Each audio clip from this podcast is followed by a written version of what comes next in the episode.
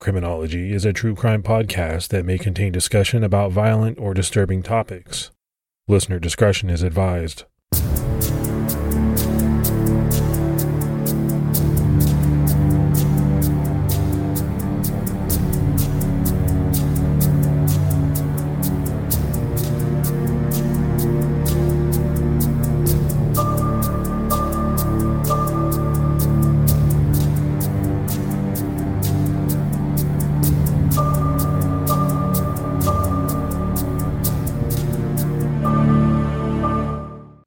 And welcome to episode two hundred twelve of the Criminology Podcast. I'm Mike Ferguson.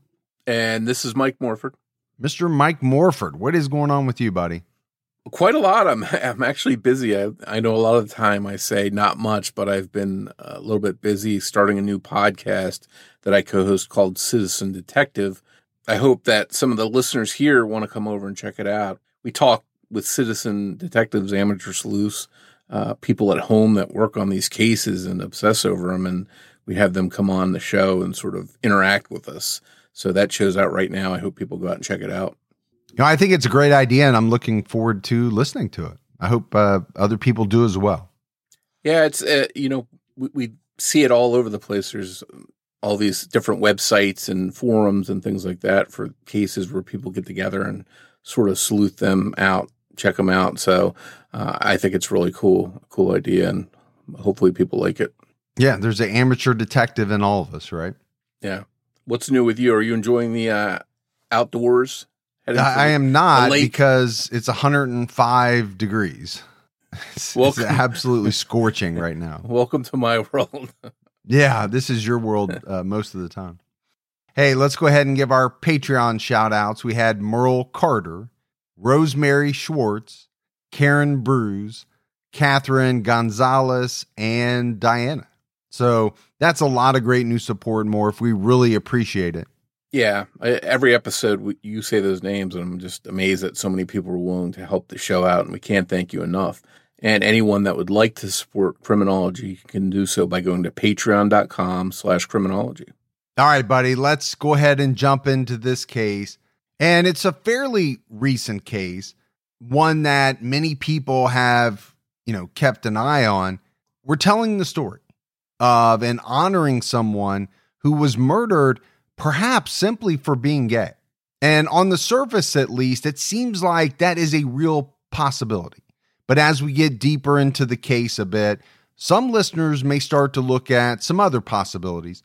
We do want to warn you that we do mention violence towards a pet dog in this episode. And more, if you and I have talked about it before, but for many of us who love our pets, it's sometimes very hard to hear about that. We will go out of our way to keep the details brief, but the details are important. The pet dog in this case is very important to the telling of the case. We're talking about the case of Katie Janess. In July two thousand twenty-one, forty-year-old Catherine Janess, or Katie as she was known, and her longtime partner, Emma Clark, were living together in Midtown Atlanta. They had been together for close to seven years officially, but had known each other even longer than that. In news articles, sometimes Emma is referred to as Katie's girlfriend, and other times her wife. But by all accounts, the two had a great relationship and seemed happy together. They were living in a place that was a great melting pot, and people of all types were made to feel welcome and accepted, at least by most people. Katie was a musician, self-taught on guitar, and she sang songs that she wrote herself. She worked as a bartender at multiple establishments in the area, including the Italian restaurant Campagnolo on Piedmont Avenue and Whole World Improv Theater on Spring Street. She had lived in Midtown Atlanta for about ten years. Emma was working as a server at Henry's Midtown Tavern on tenth street in Atlanta, just a few blocks away from Piedmont Park. Piedmont Park is a massive park of almost two hundred acres with sidewalks, green fields, and trails surrounded by tall trees. It's a very popular place for people to jog or walk, walk their dogs, or just get away from the hustle and bustle of big city life. Around eleven thirty p.m., on July twenty-eighth, Katie stopped into Henry's Midtown Tavern and talked with Emma, as she would often do when she was on her way to walk her dog Bowie, a three-year-old pit bull mix. When Katie took a route near Henry's, she and Bowie would stop and visit with Emma for a few minutes before continuing on their way. Emma and Katie said their goodbyes, and Katie walked off with Bowie towards Piedmont Park, which was in the opposite direction of their home. Emma would later tell C B S forty-six News that she said, "I love you, be safe, and I'll see you later."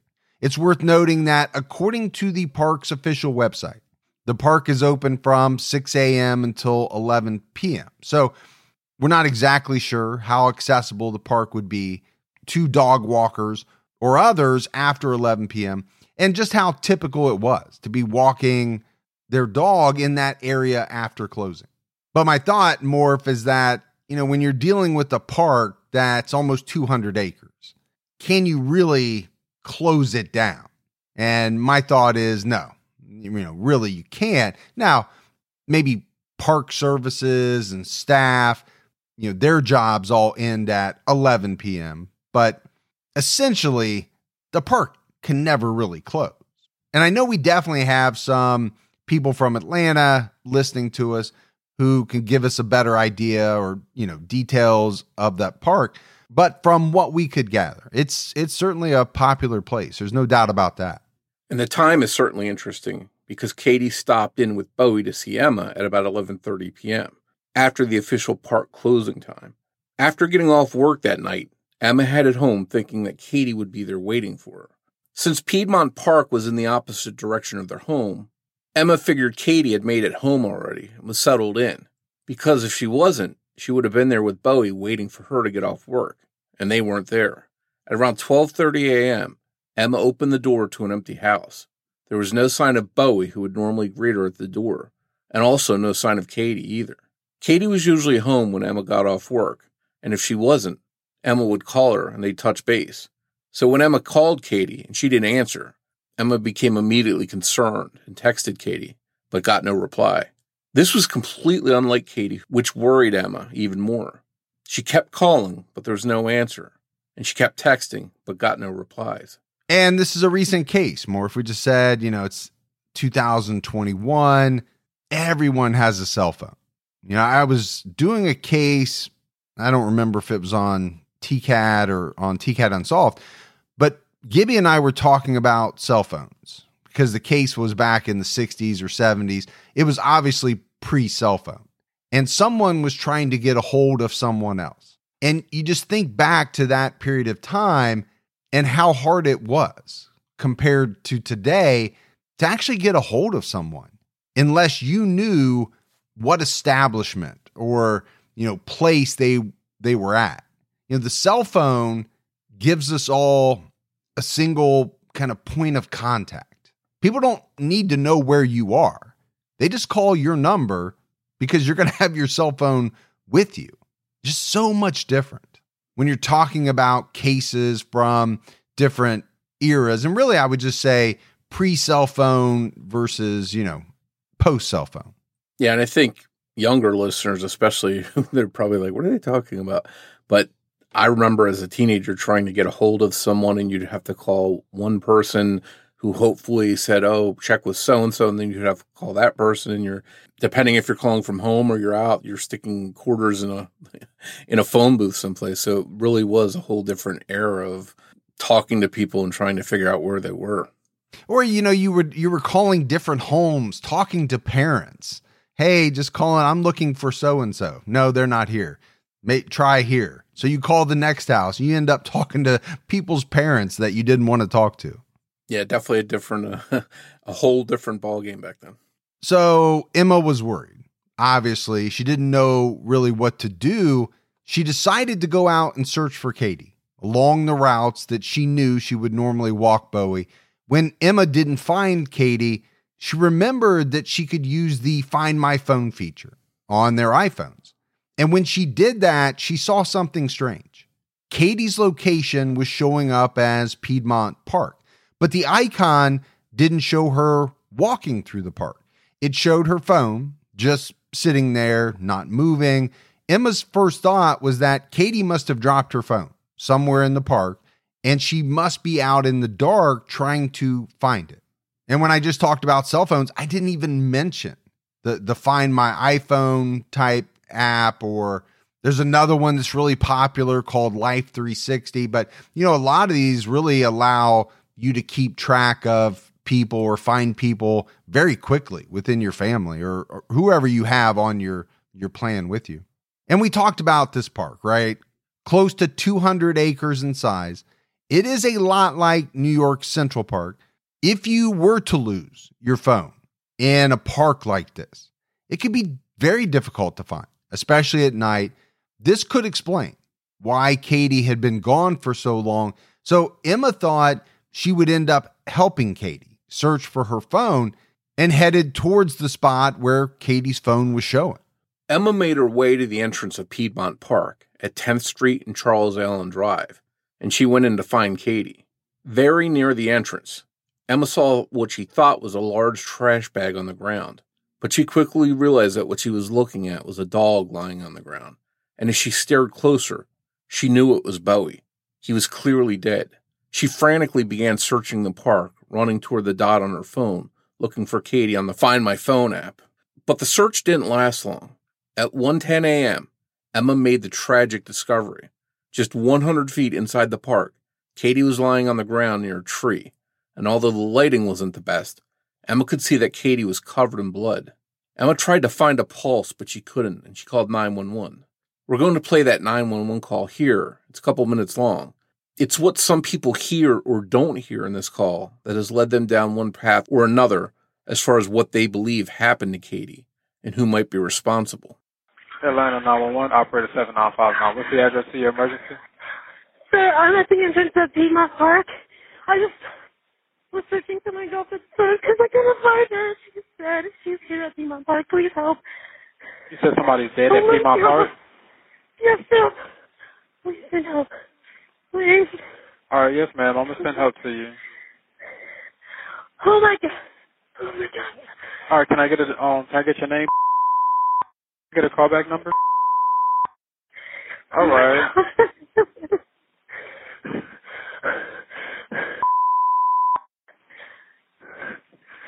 Where's she at? In, where's she at in the park?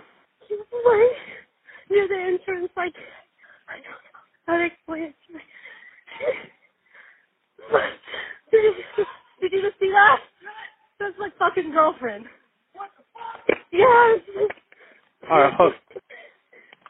Please, oh my God, dude, she's like, she's dead, dead, like, it's so far. All right, I'm about to, I'm about to call Grady, okay? Please.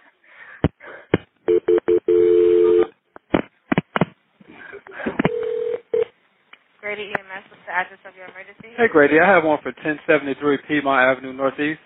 You have a call on the line? Yes, ma- ma'am, are you still on the line? Okay, I guess she must have disconnected. She said, uh, her girlfriend is dead in the park. Girlfriend is dead in the park? Yeah, at uh, Piedmont Park. Okay, did she advise where at in the park? Or... Uh, she was saying it, she was at the entrance. Okay, okay. Can we get fire and P D? I'm nine one five. Yes, ma'am, I already sent them. Thank you, nine one five. Which operator? seven nine five nine. All right, thank you. We'll have up and route. All right. And Morph, like you said, it is this nine one one call that has created some controversy online, and I think contributed to a lot of people's suspicion towards Emma. And we find this with a lot of nine one one calls. People dissect them. They read into them. And, you know, things can go the way of the caller or they can go against the caller when it comes to public perception. You know, I, I recently rewatched the Staircase documentary. And, you know, a big part of that case is Michael Peterson's nine one one call. People have dissected that thing for years. Yeah, it's either they think people are too emotional or not emotional enough. They're too excited. They're too calm. It's it's almost you're damned if you do, you're damned if you don't. You make a nine one one call uh, and you, you, you don't know. And I happened to call nine one one the other day because I was out and I saw a woman fall. Ironically, we were in front of a doctor's office, but it was closed. And I called nine one one, and it was my first time ever calling nine one one. And this was just for a woman who fell.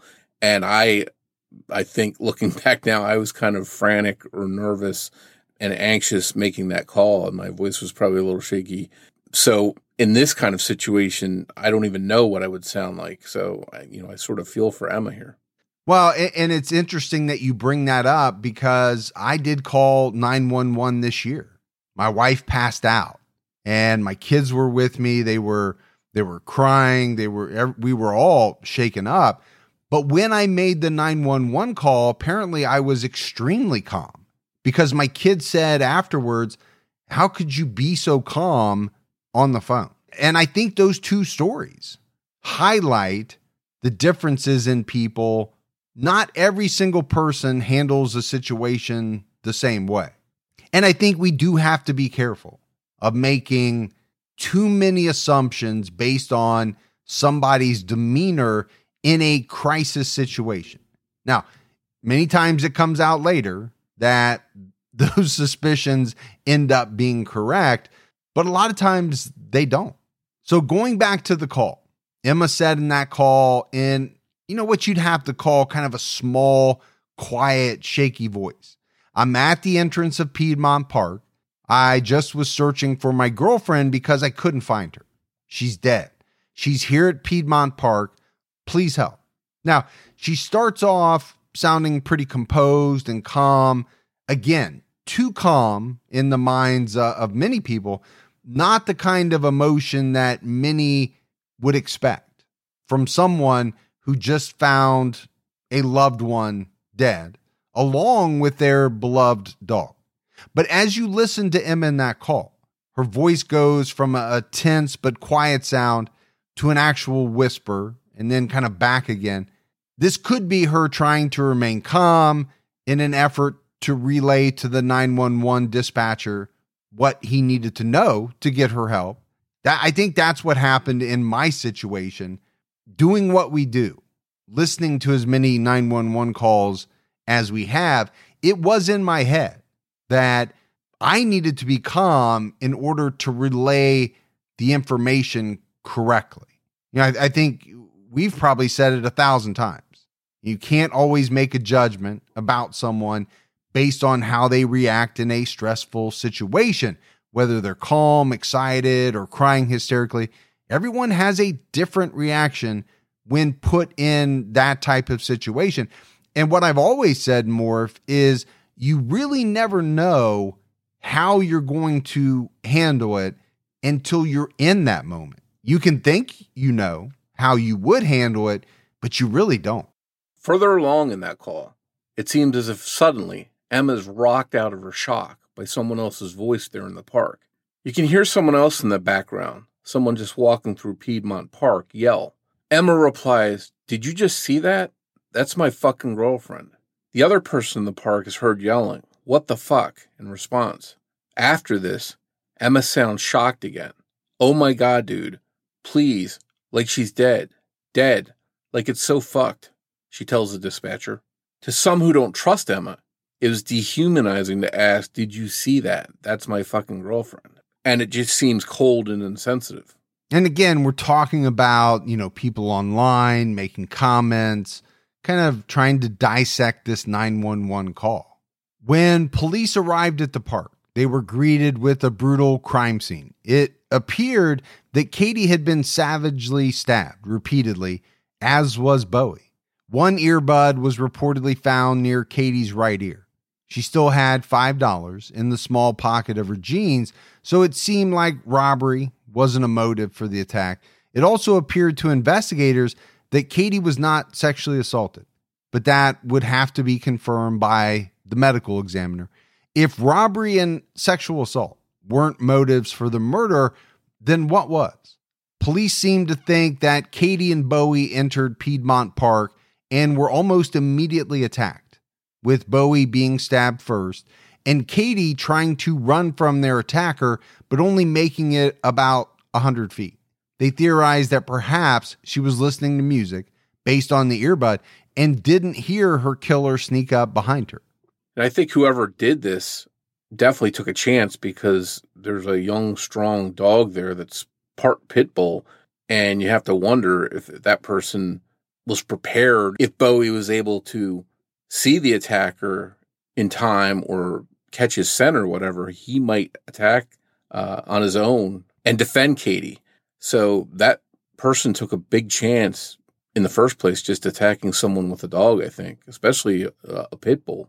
Well, and, and I think you're you're delving into some of the issues in this case, right?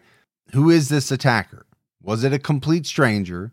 Was it someone possibly who knew Katie and Bowie? And all of those factors kind of play in here. Police turned to video surveillance, hoping that the killer might be revealed on the footage. And the park did have C C T V. Unfortunately, the cameras at Piedmont Park weren't working that night. According to Fox five, there are nine security cameras inside Piedmont Park, but none were operational due to outdated technology. The non-functioning cameras were left up because their presence was deemed valuable, sort of a deterrent. After all, the criminals didn't know the cameras weren't working. But that left a vulnerable public who felt safe in a well-traveled park with security cameras recording twenty-four seven.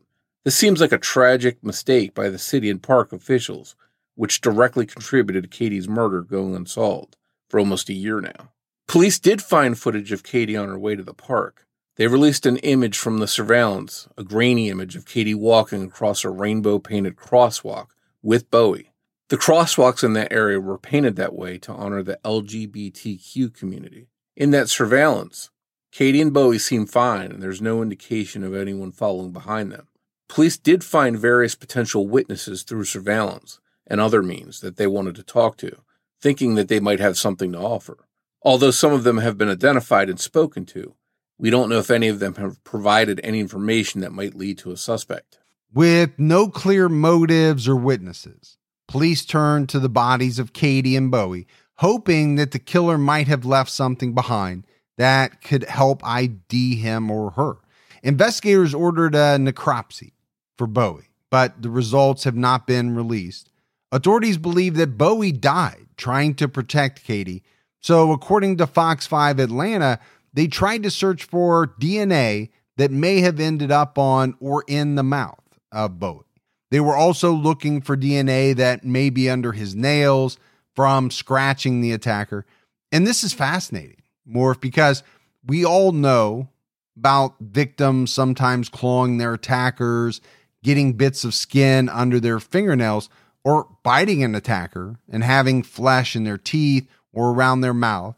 All of that could possibly yield a killer's D N A. But how often do we talk about searching a dog for that same type of material? It's really interesting. But again, if they found anything of interest, we don't know, since police have not released the findings publicly. They did wind up releasing the findings from Katie's autopsy, and the details were shocking to say the least, and proved just how sadistic and violent the killer was. In early November two thousand twenty-one, the autopsy report for Katie was finally released. As reported by Fox five Atlanta, it confirmed that her cause of death was sharp force injuries. The listed reason for performing an examination is that Katie was assaulted by another person or by other individuals. She had been stabbed over fifty times in the face, neck, torso, and back. It was a savage attack on her. The report states that at least fifteen intersecting cuts on her face, from the forehead to the chin, actually alter the contour of the face. There were also a few contusions and abrasions on her face and neck from something blunt hitting her during the attack. Both of her carotid arteries, there's one on either side of your neck, were cut into. This was apparently a frenzied blitz attack, but as fast as it began, the killer slowed down and then stopped the attack.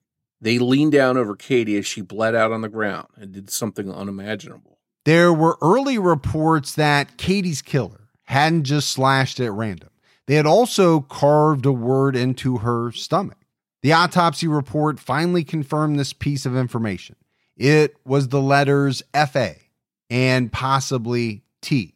Fox five News reported that Katie's killer carved the word fat and detailed intersecting incised wounds on the middle and right side of her upper chest and upper abdomen formed F A, and that on the left side of her lower chest, cuts forming the letter T. The T is two inches above the F A. It seems like it was almost diagonal in the middle of her chest area. Some people have wondered if the intended word could have actually been a gay slur and that the T was perhaps actually meant to be a G. But the autopsy report notes that the lower part of the T is composed of two parallel incisions. So it does not sound like the attacker was trying to make the letter G. This carving, whatever it was supposed to be, seems intentional. It's less deep than some of the other cuts or stabs that would have come from the ambush, even the ones in the same area. But some of the lines are deep enough to be very intentional. And if it is, it's very disturbing. We already know more of that. We're dealing with a cold-blooded, brutal killer. But then if they also carved a word into Katie's body as she lay dying, that just adds a whole other level to this. Yeah, it seems like it's something out of a horror movie that you'd see.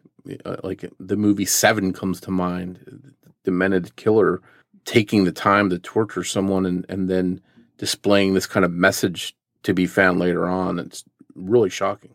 Yeah, Seven jumped out at me. Maybe something like the the movie Copycat. You know, there there have been a lot of movies. You'd, you'd call them horror slash serial killer movies. Very scary because of, you know, the lengths that some of these killers are are willing to go to. Moving on to the rest of the examination, which was detailed and laid out well by Fox five, Katie was at least partially clothed when she was stabbed, as it is noted that defects in the shirt correspond to wounds on the body, which happens when someone is cut while wearing clothing. The clothes will rip or have holes in the same areas. Not only that, but some of her wounds, many of them actually, had pieces of her clothes in them. Although her blue jeans were down around her knees, no vaginal injuries are noted by the medical examiner, which led them to conclude Katie was not sexually assaulted, just as investigators believed early on. The medical examiner did perform a sexual assault swab kit during the autopsy for Katie, but there have been no updates on whether any foreign D N A was found. There were a few deep gashes on Katie's palms and fingers, signs that she put her hands out in front of her face to defend herself as she was being attacked. She was also stabbed in the back, which confirmed police suspicion that perhaps she was attacked from behind or had run from her attacker. And when they caught up to her, they stabbed her in the back. The most serious stab wounds to her upper back were noted to be oriented in the ten o'clock to four o'clock and one o'clock to seven o'clock positions. If you imagine an analog clock, picture a line going from the ten and then diagonally across the clock down to the four. These are the directions that the weapon traveled. The two different angles of the wounds don't necessarily indicate two killers or two different weapons, but rather the fact that Katie moved or turned during the attack, thus the varying angles, because most of the wounds are oriented in that diagonal right to left angle. It's possible that the attacker stabbed Katie with their right hand. There were injuries to Katie's lower back as well, mostly focused on a colorful tattoo that she had. Fox five stated that at least fourteen cuts or stab wounds were centered on the area where the tattoo was. The injuries were clearly intentional, but not so deep they came from trying to kill her. I reached out to our friend Paul Holes, who's familiar with Katie's case, and he had worked a similar series of attacks in Pittsburgh, California. He told me that he's read the full autopsy report, but hasn't seen the photos yet. But based on what's laid out in Katie's murder and what's known about her case, he thinks that Katie was the victim of a stranger who was a sexual sadist and predator. And of course, if Paul's on the money here, this is the kind of killer that's not likely going to stop with one victim. Well, we know Paul. We respect Paul. You'd have to say more. Obviously, he can't always be right, but you don't want to bet against Paul Holes. I can tell you that. Yeah, and the fact that he worked on a similar series, he was uh, he mentioned that it was like deja vu, the similarities to those injuries. So not saying that it's the same person, but just shows that there are killers that sort of have the same uh, tendencies.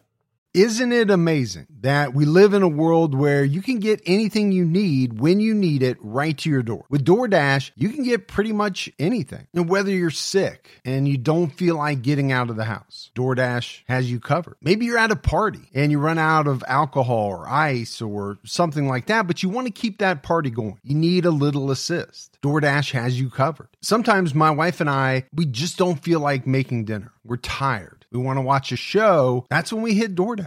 DoorDash makes it easy to get the food that you want without all of the hassle. And I'm always amazed when I go on DoorDash by the selection. You know, whether you're in the mood for fast food or something a little fancy, maybe a nice steak. I know around me, they have just about everything. The hardest part for my wife and I is deciding on what we both want. That's the only trouble we ever have. DoorDash, your door to more. Download the DoorDash app now to get almost anything delivered. Must be twenty-one and over to order alcohol. Drink responsibly. Alcohol available only in select markets.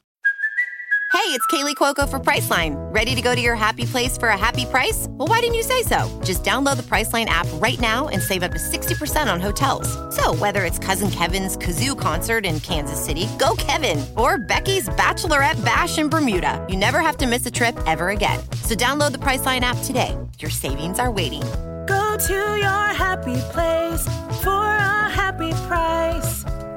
Go to your happy price, Priceline. The attacker, after focusing on Katie's lower back, then seemed to switch focus to her face and neck, unlike other areas of her body or other medical examiner reports even. The neck wounds are not itemized because there are several overlapping, interconnecting incisions. The cuts on her face were not as deep as some of the other cuts or stab wounds on her body. This suggests that this was done on purpose. More of a, a mutilation than part of the attempt to subdue or kill her, as she was already dead or dying. More, this is disturbing on so many levels. You know, to me, it really shows that this killer spent a lot of time and effort to specifically disfigure and mutilate Katie. But aside from the letters carved and the special attention paid to specific areas of Katie's body, there are three other injuries that just seem odd. The attacker basically cut around the sides and bottom of her left breast, but didn't finish cutting the top or move on to her right breast. Historically, this kind of mutilation seems to go a bit further. What are thought to be victims of Jack the Ripper were said to have had breasts cut entirely off and organs rearranged around the body or just entirely missing. The details of Katie's autopsy report bring to mind the crime scene photo of Jack the Ripper's victim, Mary Jane Kelly, from eighteen eighty-eight. She's covered in blood and gashes, but if you only saw her leg, you wouldn't even know it was a crime scene photo. It seems that for Jack the Ripper and for the killer of Katie Janess, it wasn't just about stabbing or slashing. It was about specific areas of the body. The deepest wounds on Katie seem very intentional. They're not stab wounds. There's a thirteen-inch long cut, at least two inches deep, running vertically from the middle of her chest down to her pubic area. There's another cut, again at least two inches deep, going vertically down through her natal cleft, what we know as a butt crack. Again, the medical examiner specifically noted no vaginal wounds, and this cut down her natal cleft stopped just before the anus. So it seemed like the attacker pulled down her pants, cut her, and then left the scene. Was this by choice, or was the killer interrupted by something or someone? There were no injuries to Katie's legs other than a few contusions, but there was blood on each of her thighs that wasn't caused by an injury in that area of her body. So perhaps this could be explained by someone with bloody hands touching her inner thighs. Without any reported evidence of sexual assault, it's almost as if the killer wanted Katie's murder to look sexually motivated, or like her attack was specifically based on her gender. Why cut areas so close to private parts, but not the actual private parts? If you're angry or maybe full of hatred for women or lesbians specifically. The way her face was mutilated and the carving of the possible word fat seems to some to be much more like this was personally targeted, and Katie's killer tried to distance the killing from themselves. Some people have theorized that the wounds inflicted were so over the top that it was calculated to make it look like this was some type of frenzied sexual sadist, rather than someone who actually knew Katie, was familiar with Katie. Stephanie Scott Snyder, an adjunct professor of psychology, told Crime Online that the act of carving the letters F A T into Katie's abdomen wasn't necessary to kill her. Rather, it fulfilled an emotional need for her murderer.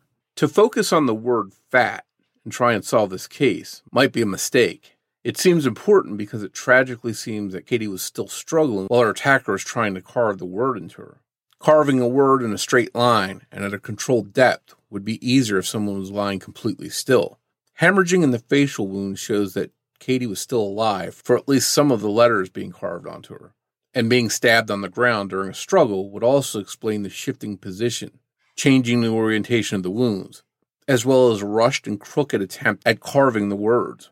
Her moving around would also explain why it looks like it took two tries to make the vertical part of the T. Now, one thing many people have asked is, why was the medical examiner's report released to the public with the included information about what was carved? Wouldn't this be something police would want to use, want to hold back to confirm any potential suspect's knowledge of the crime? This suggests that perhaps there were other things that were done or other clues, perhaps some other type of smoking gun evidence that authorities can use to help identify the true suspect and not get a false confession. If police are holding anything back or have D N A from the killer, that still has not been made public. And I do think more if this is an interesting topic. This carving really kind of intrigues people. It's just one of the things that draws them to this case. But it does seem like that's the sort of thing, if it could have been kept quiet, that only the killer would have known. And police could have used that down the road. So, you know, maybe there is something else that they can use, but I think it's a valid question to ask. You know, why was that information released? We know police often hold back this type of information that they believe only the killer would know. Yeah, that makes me wonder if, as crazy and bizarre as this stuff is that they've released, what else might there be that they're holding back that's that could be even worse uh, or more bizarre? So you have to wonder the complete overview of this case. How depraved was this person and what else might they have done? Well, we already know it was, it was brutal. I think to your point, how much more brutal could it have been? It's always frustrating to me when you're talking about a case so early, especially a case that, that hasn't been solved, because you don't get all the details. But for amateur detectives, that is part of the draw. Right? We want to dive into this case. We want to research it. We want to come up with our own theories and, and kind of see what fits and what doesn't fit. And I think we have to talk about motives in Katie's murder, or lack thereof. Robbery didn't seem to be the motive, nor was sexual assault, although we don't know if the killer was scared off by someone walking nearby or what they may have done if given more time. So was this a deranged person lying in wait for whatever random person crossed their path? Was Katie the intended target all along, and someone either knew she'd be in the area at the time, or somehow they followed her there?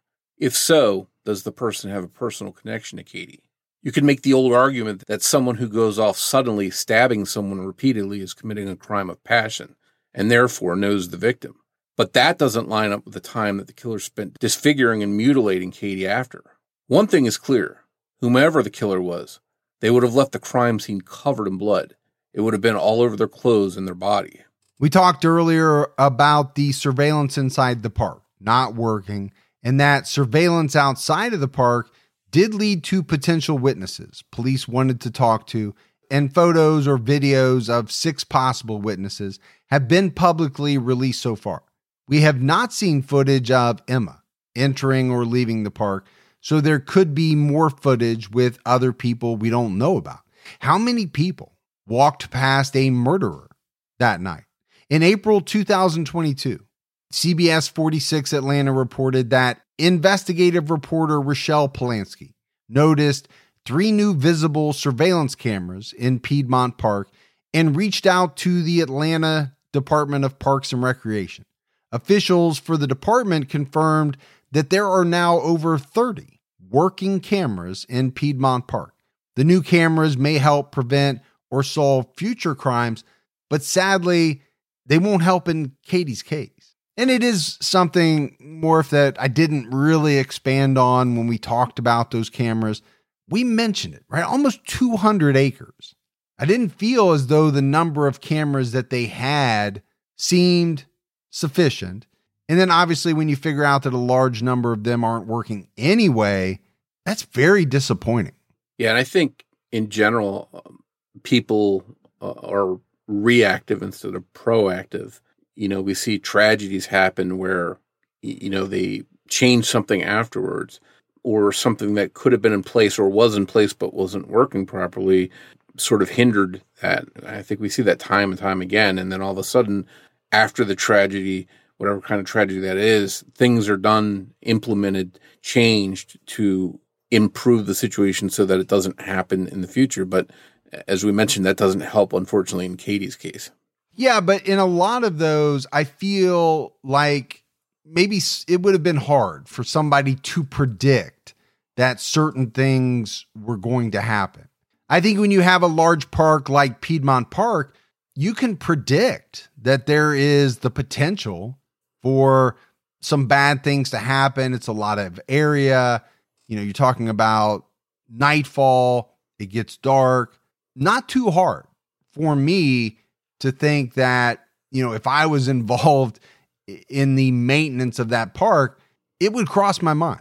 We need to make sure, number one, that we have enough cameras, but absolutely we need to make sure that the cameras we do have actually work. That just seems like common sense. Yeah, it does seem like common sense. And it, that area seems like a prime spot to target unaware people that are, you know, walking their dog, jogging, whatever they're doing. They're not paying attention. It's dark.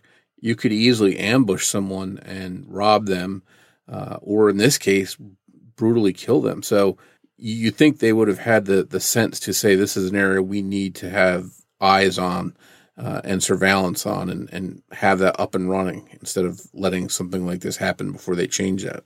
A lot of people have continued to sleuth this case online, and they bring up some good questions. Many wonder why no one heard Katie scream that night, which on a calm, quiet night, the sound of a scream might carry. And some people believe that points to Katie knowing her attacker and being attacked suddenly without warning. This could be possible, of course. During a heated situation, you may try to placate someone or calm them down before screaming for help in public, if you know them. Whereas if it was a stranger that came up to you angrily, you'd probably be a lot quicker to get someone's attention. Looking through the injuries listed on the autopsy report, though, it paints a grim, helpless picture. Two of the stab wounds to Katie's back punctured her lung and caused it to fill with blood. Her throat was also slashed. It's unclear what order these injuries happened in, but they all would have affected her ability to breathe and scream for help. Katie is not the first person to be killed in an Atlanta area park, and she's not the first victim killed in Piedmont Park to have their case go unsolved. In late May two thousand nine, forty-three-year-old Patrick Boland was stabbed in the chest near the lake inside the park. Authorities were quick to announce that Patrick's murder was unrelated to a second stabbing that occurred just fifteen minutes later, blocks away. According to Project Q dot U S, and an Atlanta-based website and news outlet focused on L G B T Q issues, Major Kyrus Williams with the Atlanta Police Department's Zone five was quoted as saying, "This morning's homicide at Piedmont Park is likely to be male hustling related," meaning that officials believe Patrick had been killed while in the park at night looking to hook up with another man. Matt Henney, founder of Project Q, calls this victim blaming, likening it to asking whether a female victim of sexual assault was wearing a skirt. As of August two thousand twenty-one, Patrick Boland's murder was also still unsolved. In looking back at Katie's tragic and violent murder, Emma says that she can't think of anyone who would have wanted to hurt Katie and can't think of anything she could have done to anyone that would result in someone wanting to do what they did to her. As for the suspicion that's fallen on Emma herself, she believed that the Atlanta Police Department had cleared her as a suspect, saying to C B S forty-six that they never treated me like they thought I had anything to do with it. Emma told eleven alive dot com that she knows that she didn't kill Katie, who she called her favorite person in the world, and cooperated with authorities. She went on to say, I would like for them to come out and say I had nothing to do with it. Nobody in my family had anything to do with it. And we mentioned that there has been suspicion regarding Emma. You know, a, a lot of that you can see online. Some of it stems back from the nine one one call and what people make of her mannerisms and the way that that call transpired. We say it all the time, Morph, very tough. If you had nothing to do with it, to lose your partner. So you're grieving that loss, and then to have, you know, this cloud of suspicion kind of hanging over your head, that would be very, very tough to to deal with. Yeah, and I think people are, are sort of looking at the odds here when they look at Emma, because in most cases, someone that's murdered is murdered by someone close to them, someone they know. So it, it makes sense they would start out by looking at Emma. And I think some of that's based on, you know, her mannerisms, maybe the, her what they perceive as her coldness. But if we're to believe that Emma had anything to do with it, we also have to accept that she would be willing to try and cover it up by doing all this violent, awful stuff that we've described in this episode, carving names in her, cutting her in certain areas. You know, that's really, really hard for me to swallow. And I, I just, uh, I have a hard time picturing that she would do that to someone she loved. Even if, even if she had killed her in a fit of rage, I, I just would have a hard time seeing she would do that other stuff. But again, we see cases all the time where things turn out to be what we don't expect. So in this case, who knows what to believe? I think for me, more as it relates to Emma, you would have to look at the motive. What would the motive be? And I don't know what it would be. Now, people online have speculated, as they often do. Some people have speculated that there was some sort of rift between the two that culminated in Katie's murder.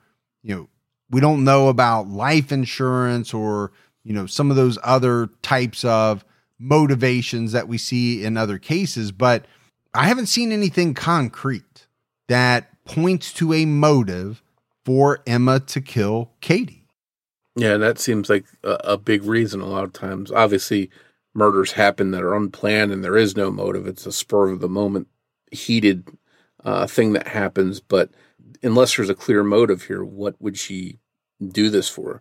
I, I think one thing we don't know, and the police obviously do, is are things like when Emma arrived at the park, what they saw when she went in, how long was she there before the, the nine one one call came, because it sounds like Katie was attacked very soon going after going into the park. So if for some reason, for example, if Emma went into the park and was in there for twenty minutes and then called nine one one, well, that's kind of troubling because Katie was found very close to the Uh, entrance. So you would think that she would have found her immediately and called nine one one. Uh, so they might be looking at things like that. The police might be and, and holding that back for a reason we don't know. And some of that might also clear Emma. We just don't know. Yeah, that's what I was thinking too. You know, people knowing what time she left her place of employment, time of death, all of that stuff may factor into clearing her as well. I think the problem is, to date, it, it hasn't. You know, despite Emma's pleas to have her name cleared, the Atlanta Police Department has refused to publicly clear Emma's name, only releasing the following statement. The investigation into the murder of Catherine Janess remains open and very active. Our investigators continue working tirelessly to find the person or persons responsible. We understand it's frustrating for there to be so little information released publicly. However, to ensure the investigation isn't compromised, we simply cannot release much information on our active investigation. We know how important this case is to those in our communities, and we will continue our work to bring this investigation to a resolution. And I understand that statement completely. The public wants as much information as they can get. The police and the authorities have to decide how much information they can disseminate and make sure that the information they do give out is only information that won't harm the investigation. Emma Clark has bought a gun to protect herself due to the hatred and threats she has faced from people who are suspicious of her. She gets phone calls. She gets voicemails with tirades filled with expletives, people saying that they know she's guilty, and people telling her that her time as a free woman is almost up. So again, more if I already kind of touched on it, but not only has she lost the person she most loved, she now has to face suspicion at basically every turn. So we always talk about wanting cases to be solved. And there are a number of reasons why we want to see cases solved. Hopefully this case will be solved soon, and Katie's and Bowie's killer will face justice.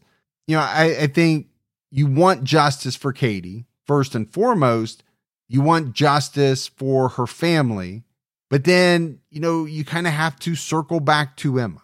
If she did not have anything to do with this, which again, a lot of people suspect that maybe she did. I don't know. I'm not seeing anything that's making me believe that. You would like to see this case solved and her vindicated if she truly was a victim in, in this whole thing as well. One thing that came to my mind as you were just wrapping this up about clearing Emma's name is what we don't know is, and what police do know is, what was her condition when they arrived at the park? Was she covered in blood? Was she cooperative? Even if she does have blood on her, is it because she bent down and tried to help Katie, maybe hugged her, or whatever? It could explain it. But as we mentioned, whoever murdered Katie has definitely, they were covered in blood. So it'd be interesting to see uh, what the condition was of uh, Emma and her clothing and that kind of thing when police arrived. Yeah, that's a great point to make. My other thought is, obviously, police don't have any evidence, or, or at the very least, they don't have enough evidence to charge Emma with anything, or they would have already done it. Now, what do you make of the not clearing her? Is that just because there are still some lingering questions? They don't want to come out and, you know, kind of provide the finality of actually saying she's been cleared when there's still some lingering questions. And maybe it's something as simple as they think she may not have committed the murder, but maybe she knows who did or has some information about it or something along those lines. We just don't know, and it's it's pretty much speculation. Well, I, I will say this. I do feel bad for Emma Clark if, and it's the if, that's you have to put that caveat in there, she had nothing to do with the murder of Katie Janess. I feel horrible for her if that's the case. If that's not the case, then hopefully we find that out and there's a, a resolution to whatever role she played. Yeah, this is one of those cases we're just going to have to stay tuned for and updates and see what developments come. And Morph, as we're wrapping up, I do think we need to circle back to the very beginning. At the onset of this episode, I said that Katie Janess may have been killed for being gay. You know, that is something that a lot of people have talked about.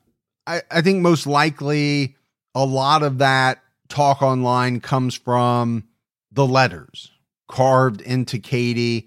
I, I think maybe it's a stretch. I, I don't know if that really makes sense to me, that the T was supposed to be a, a G. Again, I don't know what the letters F A T are meant to stand for. As it relates to this case, it really doesn't make a lot of sense to me either. So, I mean, you'd have to say this case all around is a real head scratcher. Yeah, and I think that's what makes it so bizarre. Uh, you know, is this someone within Katie's circle that knew her, that she knew, that she perhaps trusted? Or is this just a case of a uh, some maniac that was out there lying in wait for whoever came along? And I think that just proves what a challenge this is for police to sort of e- explore all of the possibilities here. And I think we've seen unsolved cases, when they're solved, kind of come out on both sides of the fence. Sometimes ends up being somebody close to the victim that maybe was on the radar, maybe wasn't on the radar. And then I do think a lot of cases just end up being complete strangers to the victim, crimes of opportunity. And that may be the case here as well. We just don't know. If you have information about the murder of Catherine Katie Janess, please call the Atlanta Police Department Midtown Precinct at four oh four, five four six, five nine seven seven. You can also contact the Atlanta branch of the F B I by calling seven seven zero, two one six, three thousand or by submitting a tip to their website, tips dot f b i dot gov. You can always contact Crime Stoppers and remain anonymous if you don't care about a reward or credit by calling four oh four, five seven seven, tips or by visiting crime stoppers atlanta dot org. There's a ten thousand dollars reward being offered for information that leads to the identification of the suspect in this case. No doubt, Morph, this is an interesting case, and, and that's almost probably the wrong word to use here. It's sad what happened to Katie Janess, but a lot of people, like I said, are fascinated by the case. They're, they're keeping a watchful eye on information being disseminated, what's going to happen next, who could it be? And I see why. People want to know in these types of cases who did it. Now, that need often leads to what we talked about, right? A lot of theories being proposed online, some plausible, some probably you would call far-fetched or just things thrown against the wall. But I think it all comes out of our need to want to see finality. We want to know what really happened. I think that drives a lot of us. Yeah, and I think every so often a case comes along that is just so bizarre in the details that we can't help but be interested in it and want to follow along and, and see it to an end. And I think Katie's case is definitely one of those cases where a lot of people are invested in, in seeing a resolution and, and finding out where the truth lies, and hopefully that happens. Thanks goes out to Sunday Landon for help with research and writing in this episode. As always, if you love the show but haven't done so yet, take a minute, go out, give us a five-star rating. You can leave a review, but keep telling your friends. That word of mouth about the Criminology Podcast really helps us out. If you want to find us on social media, we're on Twitter with the handle at Criminology Pod. You can also find us on Facebook by searching for Criminology Podcast or by joining our Facebook discussion group, Criminology Podcast Discussion and Fans. So Morph, that is it for another episode of Criminology, but we'll be back with everyone next Saturday night with an all new episode. So until then, for Mike and Morph, we'll talk to you next week. Take care, everyone.